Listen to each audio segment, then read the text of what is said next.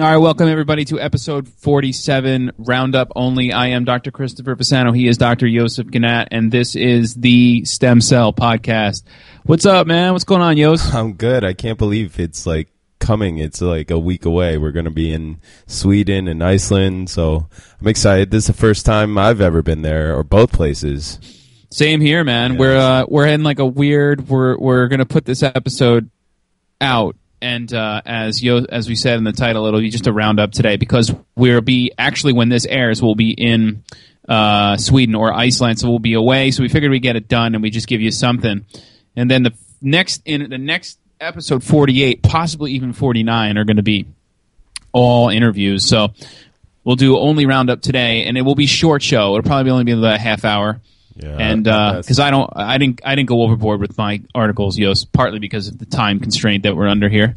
Yeah, Uh, uh, this one so we'll just give everyone a quick roundup. Yeah, yeah. This one for me is like my greatest misses. Uh, ones that sort of flew under the radar that I haven't highlighted before. So um, Nice. Yeah, Um, yeah. So let's see here. Um, stemcellpodcast.com. Go there and sign up. Right. Everyone's a a lot of people have been signing up for the um, for the uh, correct me, dude, blanking for the, uh, news for the newsletter. Yeah, there you go. Wow, there It's it's, one of those exactly where I am today. and you know what? Actually, I'm signed up, and this is I just did it like early on just to, to, to double check. And I get the email, and I actually like go through it and find it to be helpful, like because I can see all the papers listed, and if I want to go back on something Yosef was telling me about, I click it. So it's a good resource. Go sign up there. Um, we're talking about the meeting ISSCR. We're the official podcast of ISSCR. Everybody knows we'll be there. We'll be broadcasting and interviewing live from the floor. Yeah, Um, last so if you're year coming, was last year was cool because uh, I, I mean you could go through the archives, but we we got sort of an exclusive interview with uh, Roger Barker, who's now in the news for uh, doing uh, fetal grafts into Parkinson's patients again. Yes, sir. And, uh, That's right. You so- grabbed that. You got him, dude. You Yeah. brought him right over. we wrote, we'll Yo, it's just like, see well, there. yeah, we got a guy. We got to bring him over right now. I'm Yeah. like, all right, let's do it. And um, we, uh, yeah, we had a lot of really good interviews. Um, what was his name? Shane uh, Grealish, Grealish, right? Is that yeah, right? Yeah. Uh, he came over. We talked to Sally Temple, who's now the vice president of International Society for Stem Cell Research. I'm sure we'll grab her again. We'll have, um, you know, we're, going to have a bunch of fun things going on. I think this year we'll get all walks of uh, science and stem cell science. We also have some volunteers that are going to meet us over there to help. Thank you for reaching out for volunteer. Uh, if you're going to be there at ISSCR, uh, come by and say hello. We'll be at ISSCR Central, which is the main middle booth. Uh, you'll see the sign, and Yos and I will be set up there. So come say hello. yeah, and- we'll be there like the majority of the time, right? We're not gonna sit there six hours a day, eight hours. A No, day, we're yeah. not going to be there all day because Joseph and I are scientists, and we'll be like going out and checking the science. So we'll probably be there between two to three hours a day, and and uh, you know for a good chunk of time. Uh, we'll probably be there, Yos, when it's most busy. Like you know that late night session, six to eight, where they have the cocktail hour and people are like that. We'll probably hang out there. Yeah. Um, but you know, if we're not there when you come by, you'll find us. Just just stop by. We'll be ha- we'll have a stem cell podcast T-shirt on, so you'll you'll find us. Uh, come by to get your T-shirt at the booth. We have a bunch to give away. Um, all right, so? I don't know, man. That's it. I think that's it. I'm like I, I I was just telling Joseph that we need to get those adapters, those European electricity adapters, and I almost forgot. We would have got there, and then we wouldn't have had any way to plug in for power. That would have been bad, a bad scene. Yeah, and uh, make sure you got your passport ready. So uh, I got my passport, and this is the first time that we're doing Airbnb. Did you ever do Airbnb to book a place to stay? No, this is the first time for me. Too, so yeah. let's see how that works out. I'm going to let everybody know we have two. Both our places from Iceland and Sweden are an Airbnb. They look nice. I hope they. Uh, I hope they're nice. All right, so let's get into the roundup. Roundup only. This roundup and all of our roundups uh, is sponsored by Thermo Fisher, who will be at ISSCR. Um, they normally have a magician at their Yeah, booth who that guy was actually amazing. pretty good. He was amazing. Yeah, he's pretty good. It's like the same guy. He reminds me of I forget who he reminds me of somebody from Modern Family. Do you watch Modern Family? You know that No, big I- guy from Modern Family? I was thinking Penn from Penn and Teller, but okay. Uh, that's pretty good too. Uh, anyway, so Thermo will be there telling uh, you know telling everyone about their products. We have people on from Thermo a lot. They've been great in helping us. So you, if you want, um, if you're at the meeting, you can go check them out too. And if you want to learn more about the products you can go to um, stemcellpodcast.com. We have a banner there, and it'll take you there. So we will uh, get into the roundup. Yost, what do you got? All right, let's start off with a Nature Communications video showing a time lapse uh, of the death of a white blood cell for the first time ever.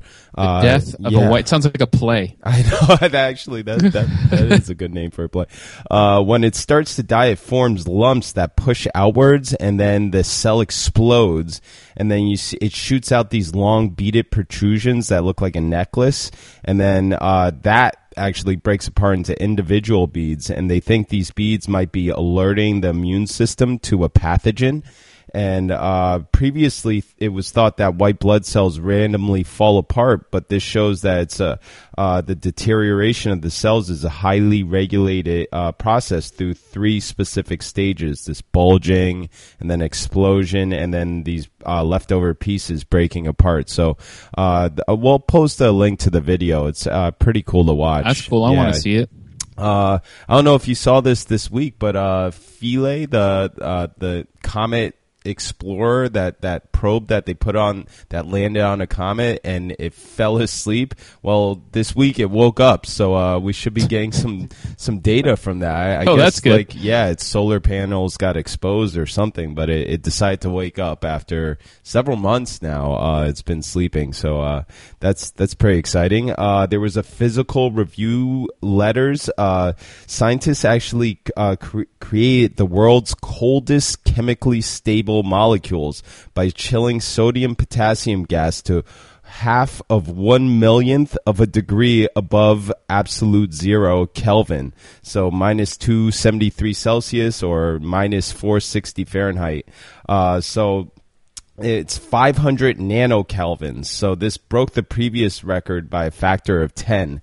And they create these super cold molecules uh, to observe exotic forms of matter and quantum processes uh, processes used and, and, they used a set of lasers to cool sodium and potassium separately and trap them and then they applied a magnetic field to get the atoms to form a weak bond. So th- this is you know uh, the idea of uh, superconduction and like super fast computers yeah. this, this uh, important for that. So uh, physical review letters. Um, there was a, this one's funny. A Royal Society of Open Science uh, journal study showing the researchers observed drinking sessions involving adult chimpanzees near Bossou, Guinea, and over the course of 17 years, and they found that they had uh, learned to take advantage of containers uh, humans placed in raffia palm trees to collect its alcoholic sap. So these monkeys were getting drunk on their own in the wild. Uh, they, the fermented sap, uh, raffia sap, is produced by the plants year round, and the researchers estimate that is about 3.5 percent alcohol by volume, but the content could get as high as six point nine percent. So these Dude, guys, so wait, so they just like were collecting it and then inviting their buddies over to the tree and yeah, just getting wasted. Of the, some of the trims drank, drank as much as a bottle of the palm wine in in one session and were observed to be intoxicated. So yeah, it's it's it's interesting. Dude, that's that, awesome. Yeah, these drunken monkeys did it on their own. They learned how to do this. Um, uh, there was a molecular psychiatry study uh, where they looked at 5.7 million children in five countries and showed uh, a connection between parental age and autism. And uh, they found that autism rates were 66% higher among children born to dads over the age of 50 than those in their 20s. So, um, and they also found a 28% uh, higher risk for dads in their 40s. So, 66% for 50s and 28% higher risk for uh, in the 40s. As so, apparently, 20s is the sweet spot for modern humans to be having children. They also found uh, rates were 18% higher with teen moms than those in their 20s. So the 20s well, that's is interesting. the perfect spot. Yeah, and also autism rates were 15% higher in children born to mothers in their 40s and uh, higher than usual uh, when the, there were wide gaps of 10 years or more between the pa- uh, parents. So that was especially true for when the dads were between 35 and 44 and their partners were at least a decade younger. So um, if both parents are in their 20s, I guess that's like the sweet spot in not uh, being susceptible as much to uh, autism. Um, but that doesn't really jive with the way our society is evolving for procreation. Because right now, the sweet spot, I feel, I was reading an article about this, is that um, it's the looks like the like the younger 30s is where we're seeing the biggest rise in um, uh, babies being born. So yeah. it's kind of not fit with way you know society is evolving where people are working and they have kids later. Yeah. So yeah. I wonder how that's going to shake out. Anyway, interesting. Uh, I don't know if you saw this this week, uh, last week. Uh, the Nobel Prize winning biochemist Tim Hunt resigned after saying oh, that Jesus. three things happen when girls are in the lab. You either fall in love with them, they fall in love with you, and when you criticize them, they cry. That's great. I bet this is my proof that like really smart people do and say dumb things sometimes. This is so great. so that was a well-deserved resignation. I mean, do you just not know that saying that's going to cause you problems, or like what? I don't, I don't really get it. You just mean, so removed. You, you should know. I mean, I'm sorry if I, as a postdoc, can be fired for stuff that I post, say on Facebook. That you should know this as a Nobel Prize winning professor that you can't say something like this, but he can't have the Nobel taken from him, right? No, no, no, no. Yeah. There's no way. No, uh, I guess you could sell it like Crick did. Uh, yeah, yeah or was yeah, it could. Watson who did it? I forget. Yeah, I think it was Watson. Um, I think it was Watson. Uh, so uh, there was a Journal of American Medical Informatics Association study showing that the uh, month in which you were born can influence which diseases you developed. They looked at the relationship between birth month and disease risk for 1.7 million people admitted to New York Presbyterian Hospital between 1985 and 2013 and found, for instance, the likelihood of developing asthma is greater in babies born in July and, Octo- and October, whereas uh, the risk of ADHD or, you know, uh, attention deficit and hyperactivity disorder uh, uh, peaks for children born in November. And this this mimics uh, similar studies in Denmark uh, have had similar results. So uh, uh, we'll post the link, but the, the chart is actually pretty interesting. some of the, the peak months. Um, so when was your kid born? July, and I'm concerned he might have asthma. Actually, interesting.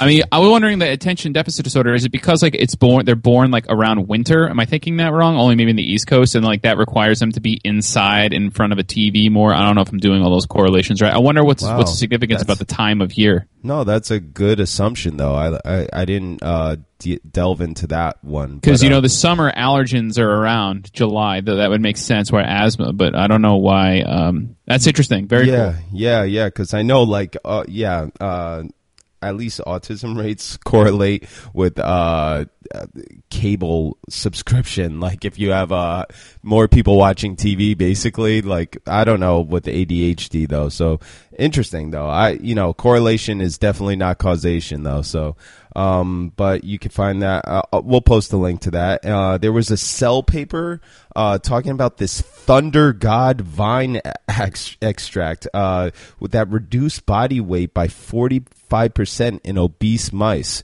Uh, the compound is called celest- celastrol, uh, celastrol. I'm not sure how to say it, and uh, produces the, uh, this effect through leptin signaling, the appetite suppressing hormone.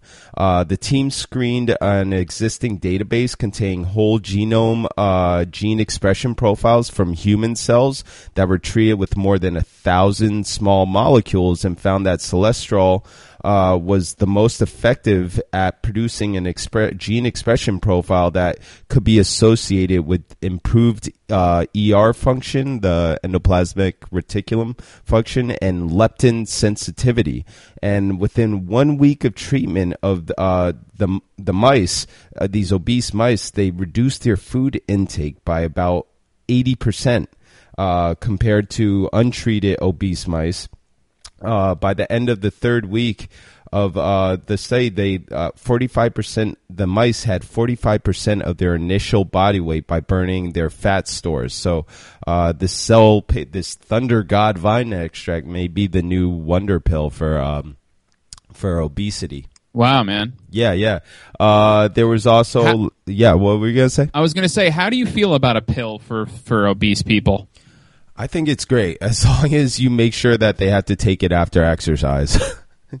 So that's the thing, you know. I was just, ta- I was just. Ta- sorry, this is. when Let's keep going because I got that'll make t- take me on a road I don't want to go on right now. Go ahead. Okay, there was a Journal of Clinical Oncology study showing that. Oh gosh, my mom, of course, always calls me when I'm doing a uh, the podcast. Yeah, she does. That's what that was. Uh, Moms, there, what are you doing, Mom? Yeah, I know. I, I wish I, I, should put my phone onto uh, airplane mode. Anyhow, there was a Journal of Clinical Oncology study showing that herpes can be used to treat skin cancer.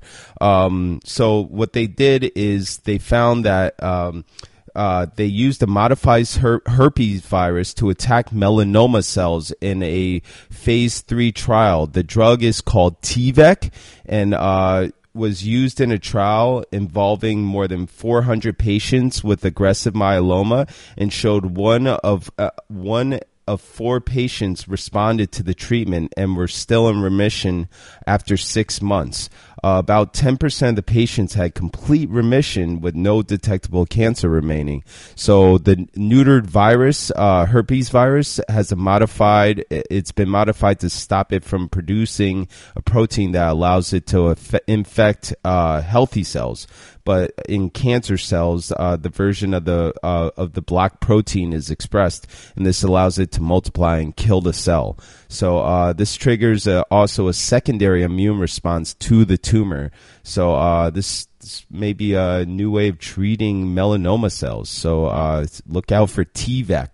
T-VEC. Uh, yeah, yeah. It was in the herpes for your skin. Yeah, yeah. I love these studies that use you know things that used to kill us or infect us to to treat things like cancer. I just, just love flip it. Totally yeah, flip it. Yeah, flip the script. Uh, like that. Yeah, a couple more. Um, I don't. know. This one you're gonna love, Chris. Uh, this was a Royal Society of Open Science paper showing. This paper's called "The Evolution of Popular Music." This was a study looking from 1960 to 2010, and they found that the biggest revolution in music was um, in 1991 was with uh, the advent of mainstream hip hop. Yeah, I, it was. I think that's the year that uh, Will Smith won the the Grammy for. Uh, uh, for uh, was it parents yeah. just don't understand yeah, or one yeah. of those things? So they they looked at all these musical trends and from like you know the Beatles on, and they found that the biggest change in popular music was with uh with mains the advent of mainstream hip hop. So uh, I, I like the idea of using you know scientific methods to to find uh, cultural trends. And uh, finally, I'll just uh, end with a PLOS One study showing that your genes determine whether or not mosquitoes are attracted to you. They compared identical twins to fraternal twins and found that mosquitoes w- were similarly attracted to identical twins, whereas fraternal twins seem to either repel or attract m- mosquitoes at very different rates. Uh, so you know, some people they're like mosquitoes love me. They they may be right. There's something in your genes that that attract them, whereas in your genetic pool, not your genes. Yeah, ha yeah, ha ha yeah, ha yeah, ha. I get it. No, yeah. no joke. Yeah, no good. All right, No, yeah. no, you know no. what's you know what's funny about that? My wife is the one. She's always getting bit by mosquitoes everywhere she goes, and she's like, I don't understand why it's me. And I was joking. I was like, we got to find the mosquito gene. Maybe there is one. yeah, So there you go. So the identical twins got hounded the same. yeah, exactly. Whereas fraternal Huh. twins either repelled or attracted at different rates. So uh, there's they you know sort of they haven't honed down which gene it is, but um, it's definitely If, dude, if you were to identify it, what would you call the gene? You got to think about that. yeah lumpy one. I don't know. Itchy. Um, all right, let's. Uh, is that it, man? I don't want to cut you off. yeah, no, that's it. All right, awesome. Thank you. So I'm gonna. I got some stem cell stuff, but before I do, I sent Joseph this, and I'm gonna mention it because I find it so cool. Because I'm obsessed with prions and prion disease. Yeah, I think it's yeah. like. I think it's so crazy and weird how you have these like uh, pr- proteins and diseases that can just basically eat away at your brain and destroy it. And uh, so there's this study that was published in Nature that reveals that a gene mutation showed a complete resistance against prion disease. Uh, so this is a group in like UCL and uh, um, in the UK, and some researchers in New Guinea uh, said that there was there was resistant gene mutations were discovered after they studied the genes of people believed to be resistant to Kuru, which is a t- which is a type of um, um, of a prion disease. So I won't get into it, but I just thought it was really awesome. Uh, if you're into prions, check it out. I'll put it up. It's Yeah, really really. Awesome. I would like to get this guy to come on the show. That What's was that? a Nature paper, right? Yeah, it was a Nature paper. Is uh, there's like a genetic variant that appears to stop misfolded proteins from propagating in the brain. So that's uh, that's pretty awesome. Um, I read this. It's a long article. I'll, I'll just, you know, I won't really go into it, but I, I thought it was interesting for people that follow the field. And um, this was about Irv Weissman. Um, so it says Stanford stem cell product delayed for more than a decade to be tested again. So this is like uh, Irv Weissman's a uh, for everybody uh, in the field knows Irv Weissman. Uh, he was he's a big, big. He's the big blood bl- stem cell god. yeah, he's like a blood stem cell god. Exactly. So we had Sean Morrison on the show, who is like a blood stem cell god. he he was, uh, I think, a postdoc with Irv, uh, if I got that correctly. Um, so anyway, Irv, you know, amongst his uh, kind of discoveries, discovered you know basically a unique way to grow and deliver blood stem cells. Um, and they were going to use it uh, for uh, cancer patients, pa- desperate patients with aggressive cancers, that would boost um, survival rates.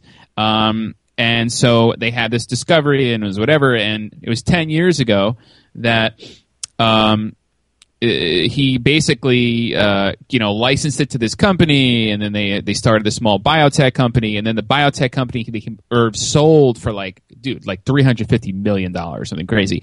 It made him a multimillionaire. But point being with this whole story is, is that throughout this past decade nothing's been done with the product. Are you like nothing.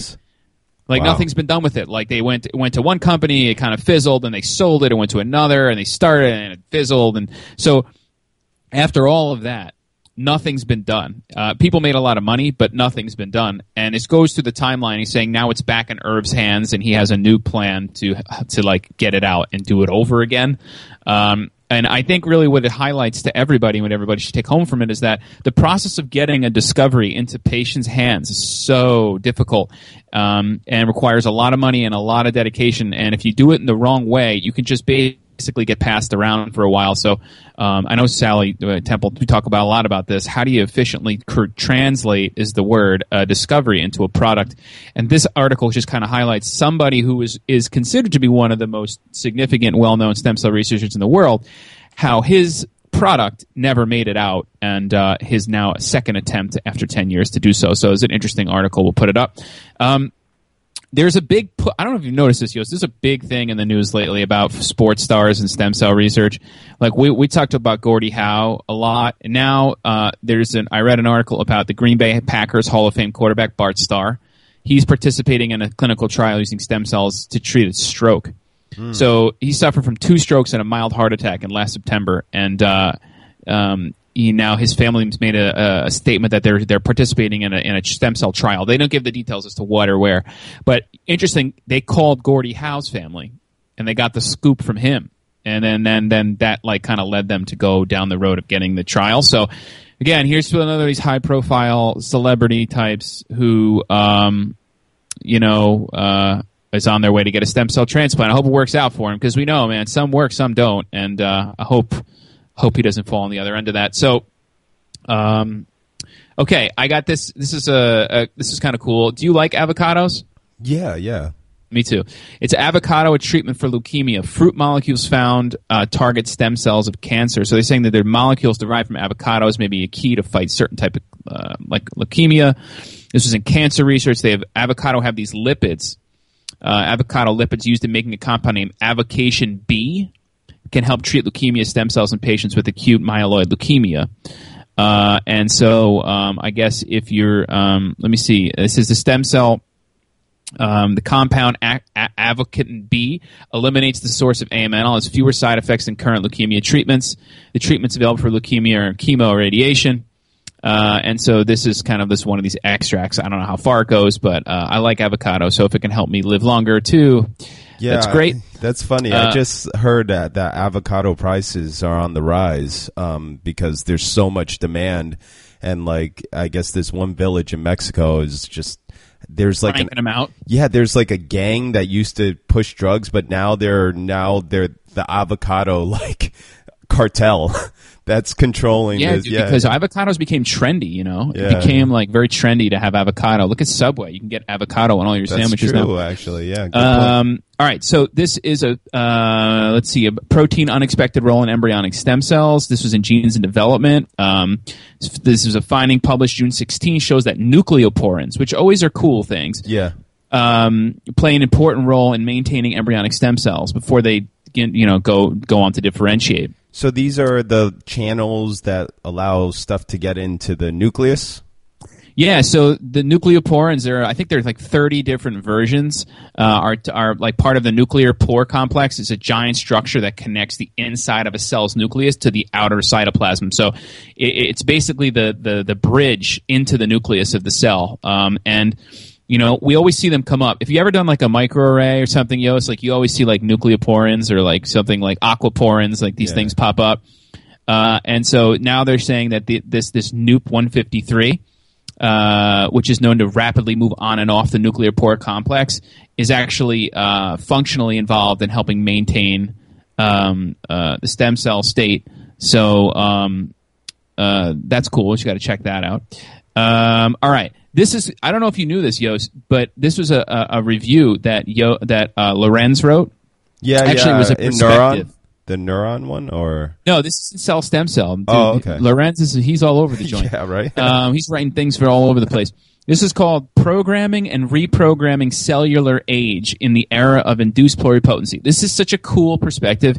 Uh, you should definitely read it, Yos. And uh, basically, what what what, what it talks about. So we can reprogram adult cells. We know that back to the embryonic state, right? So iPS cells take skin, goes back to embryo, and it- it's a powerful tool for studying, you know, how to model human disease. However, the, I guess when you reverse, when you do that, you're reversing cellular age, right? You're taking a cell that's really old, presumably mine would be 34 years old, and I'm bringing it all the way back to the embryo. So the reversal of the cellular age during reprogramming results in an embryonic like state of these IPS cells. But it also results in an embryonic like state of their derivatives. So if I'm now need to make neurons, the neurons that I make are going to be embryonic like. And so the, the you know, in, Lorenz and the other authors suggest that obviously this presents a specific challenge for modeling late onset disease. yeah, yeah. So it says that this age reset requires novel methods to mimic age related changes, but also op- offers opportunities for studying cellular rejuvenation in real time. So he says here we discuss how IPS research may transform studies on aging and enable the precise programming of cellular age in parallel to cell fate specification. So he's saying not only can IPS cells help us create new cells, but it can also teach us a lot about how cells age. Uh, and I think that's a really cool take on it. Uh, so check that out.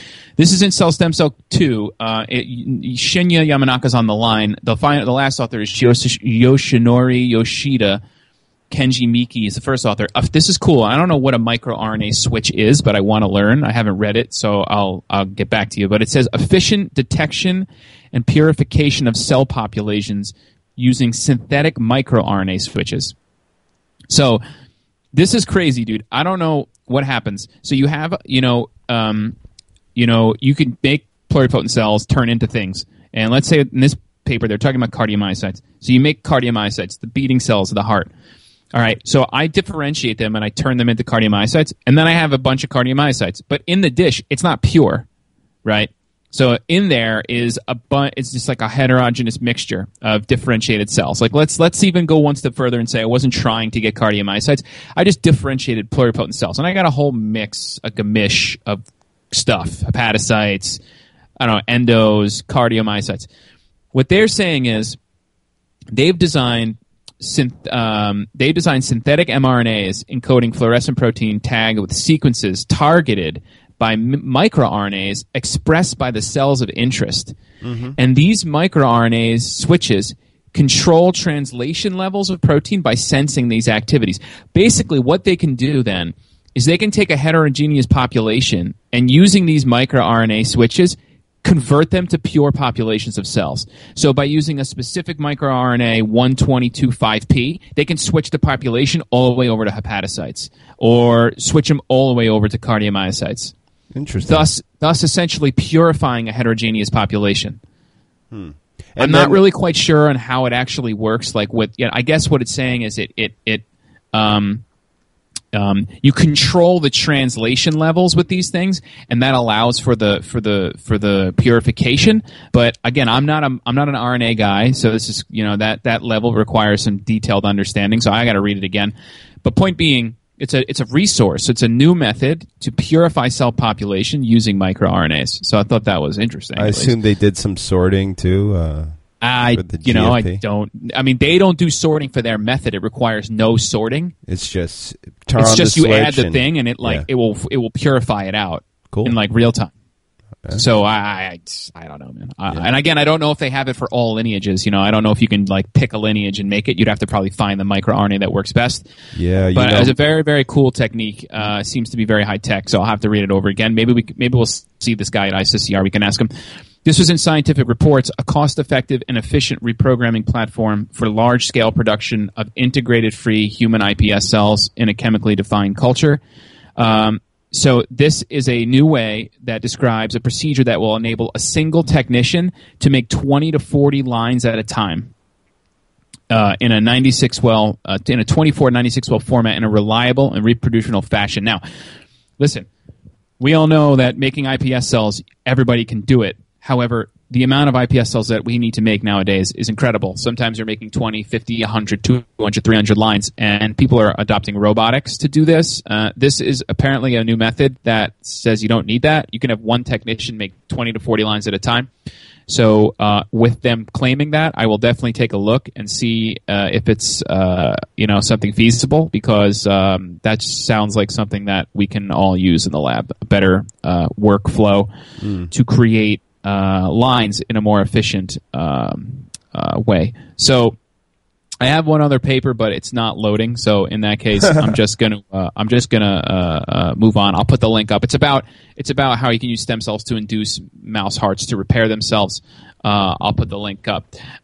with that, Yost. we're not going to go to an interview, but I think we should do a rant right now, and then we just can, you know, close it for the time being, and, and we'll head out to ISSCR. Yeah, th- th- this is refreshing because uh, this rant is not from my my inner hater. This one's from uh, a listener uh, submitted this one to us. So uh, we always appreciate some feedback, especially ones for the rant uh, suggestion. So, uh, do you know her name again? Uh, this is Robin Walters. Hey, Robin. She is uh, she she put she is the custodian um, who listens to the stem, so stem cell podcast. Uh, so, Robin, thank you for uh, writing this in. So, I'm going to give you her rant, and then Joseph and I can. Well, we're going to comment on it, and we're going to offer. Like, I think we have a similar situation. So, I think what Robin was talking about was when she's driving in a car and she's like pr- approaching like a crosswalk or a pedestrian walk, and there's like somebody standing there ready to cross, and they start creeping out into the road, you know, as you're driving, and like they look at you and they see you, and like they're just waiting for you to stop. But there's no other cars behind you or in the other way, so they could just let you go and then cross with no problem. So why why do they have to creep out onto the road and make it awkward? Like just wait until the car goes by and then you have the whole road. You can roll across the street with no problems. Like what are you doing? Yeah, they're wielding, they're they're abusing their pedestrian rights power. Yeah, that's what they're doing. they're just like, look, I'm at a crosswalk. I can, should be able to walk. Yeah, and the the funny thing is, is this is analogous for me at least. Uh, when you know somebody's you're both going out of a door and then somebody's like say 10 steps ahead of you and so that what they do is they hold the door open for you and they're being nice but you know then you have to run up to the door because they're going to be standing there holding that door open for you to exit through. And so you're just running up and you're just like, oh man, I didn't want to, you know, run over to that door. I just want to do my thing. But you don't want to be rude and have them standing there holding the door open for you. I know. So it's sort of like, you know. I use, I use eye contact as the measure. I, mean, I don't know if this works with the pedestrian walk, but if I open up a door and look behind me and I make eye contact with someone walking to the door, I have to hold it for them. If, if there's an eye contact made, you can't just shut the door. Yeah, yeah. That's you can't. true. You just. You can't. I mean, it could be a long because like in our hall we have a long hallway. So if I see someone coming down, they're halfway down, I make eye contact. I, I use my judgment. I might even say like, you know what, I'm going to let the door go or something like that. You know it's funny? The, so this is maybe a cultural uh, thing here. It's definitely is a cultural thing because the one thing I noticed, the first thing I noticed when my mom pulled me out of public school and sent me a private school, uh, I was in seventh grade. The first thing I noticed was that somebody held the door open for me in private school. When in public school, that never happened for like my whole life. It was like the bell rang, all the kids just like piled into the school. Whereas in private school, somebody like held the door open for me. I was like, wow, that's interesting. Somebody's like, you know, holding the door open for me. And I don't know if it's a class difference or just, just, the kids were different and there was no like bell ringing and everybody Could just be. Yeah, it was. I just remember that was the first thing I noticed. I was like, "Oh, that's interesting." Uh, the person held the door open. How how polite of them. so You know, it's also like in the elevator. Like if I'm going to the elevator and you're in there and a door's closing, all I ask is that you pretend to press the button. You know what I mean? Just like pretend. Just just like go oh and like just go to reach for it. Like you don't even have to press it, but like make an effort to pretend. You know what I'm Yeah, talking about? yeah, I know. I, I ever see those a holes that just like look at you as you're like running to the door and they just like stare at you and watch it close in your face. I'm like, dude, you could have at least pretended like you were trying to get the door, you know, like try to put your foot out or do something funny. that's funny. They're like the Oh, man. Bond villain looking at you like you did not make it. They're just like ah, like laughing at you as you go. That's Uh, so man. Robin, thanks for the rant. Everyone send in your rants, stemcellpodcast at gmail.com and uh, yeah, we we'll definitely rant it up. appreciate. We're gonna rant it up for you. That's what we should do, Yost, too, at ISSCR. We should ask people about rant ideas. Yeah, you know, we've probably covered a lot of them, but I, I definitely have a long list of uh, rants to come. So uh, we'll have a lot Yeah, more for you to come uh, for the rest of the year. So uh, with that, uh, All right, man. that's it for us here. We're going it's on Sun. This it's uh, on Sunday night because we're you know this will air Tuesday. Yosef and I fly out. So the next time you hear our voices, um, we'll be interviewing people from ISSCR. All right. See man, I'll see you out to see you at the airport, brother. Yep. All right. See you. All right, man. Bye. Peace.